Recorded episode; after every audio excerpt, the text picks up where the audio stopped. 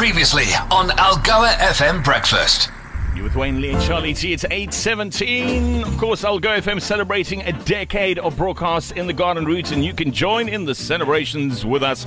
A competition happening on the Garden Route Drive with Lance in the afternoon. But let's talk about one of our uh, one of our great partners in the Garden Route area, and that Watson's Meat. You can join in the festivities because they've got deals for you offering you massive savings such as pork uh, packs at 49 rand 95 per kg, pork loin chops at 64 rand 99 per kg, and 200 grams of uh, back bacon. It's only 19 rand 95. You can celebrate with us and Watson's Meet in George. Now, for details, go to algofm.co.za. En ons sê goeiemôre aan Kobus Watson, hoof uit, uitvoerende beampte van Watson's Meet in George. Kobus, goeiemôre, hoe gaan dit? Môre. Baie goed, dankie. Uh, Algooi FM saai al reeds vir 'n dekade uit in die tuinroete en die afgelope 10 jaar is dit reuse mylpaal vir ons. Hoe voel jy om deel te wees van die feesvierings? Ja, die radio glo begin uitsaai in die Suid-Kaap het ons wel besef dat uh, hierdie stasie maak verskil en hulle hulle gewildheid gaan baie gou toeneem en uh, ja, ons het baie vinnig betrokke vir daar daarbey en ons het uh, deur advertensies en uitsendings by ons winkels en uh, ja, die uh, live uitsendings. So ja, radio glo maak 'n verskil vir ons, 'n groot verskil. Nou Kobus stalle besparings word aan julle kliënte in die winkel aangebied. Vertel ons luisteraars meer hiervan asseblief.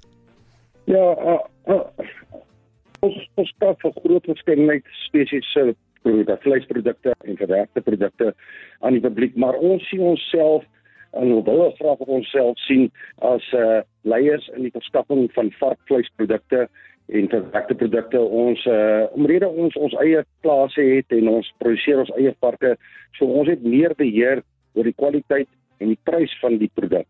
Ja, en verder ehm uh, ons groot in die verwerkte produkte uh uh, uh koue vleise en ons bied dit ook teen groot handelpryse aan die publiek. Nou by Watson's Meat spog julle met goeie gehalte vleis sedert sedert 1915. Vertel ons uh, van die sukses van Watson's Meat en wat kan kopers van julle slaghuis verwag?